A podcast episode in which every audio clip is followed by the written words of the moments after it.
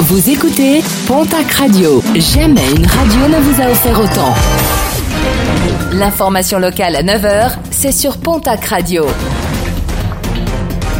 Bonjour Jean-Marc Courage Sénac. Très belle matinée. Une vaste opération de gendarmerie hier à Florence dans le Gers. Cinq familles de gens du voyage qui occupaient illégalement un terrain situé sur le site de la Gravière ont été évacuées.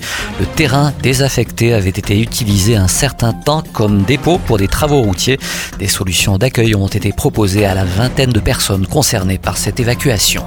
Plus de 15 tonnes de denrées et autres produits de première nécessité récoltés par la Banque alimentaire des Hautes-Pyrénées le week-end dernier. L'an passé, 22 tonnes avaient été collectées. La crise a fortement pesé sur le budget des ménages. Pour les seules Hautes-Pyrénées, de plus en plus de personnes seraient dans le besoin. Une hausse estimée à 12% sur les trois derniers mois. Zoom à présent sur une action solidaire à Pontac avec ce collectif qui s'est constitué dans le but de rapatrier des réfugiés ukrainiens en France. Le départ est prévu euh, demain. Christophe Voisin est au micro de Julien Toth.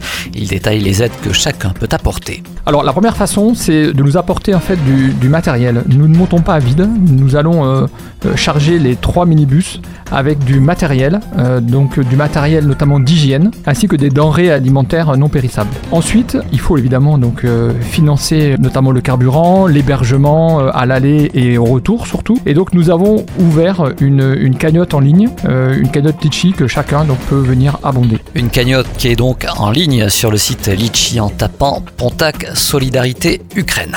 Un mot de sport et de rugby avec la 25e journée de top 14. Le Biarritz Olympique reçoit demain à 17h15 l'équipe de Clermont. Déplacement de la section paloise à Toulon.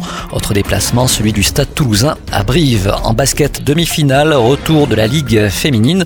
Basketland reçoit ce soir à 20h45 l'équipe de Bourges. Au match aller, les Landaises avaient été battues 77 à 53. Dans les playdowns, cette fois-ci, le TGB se déplace à Demain.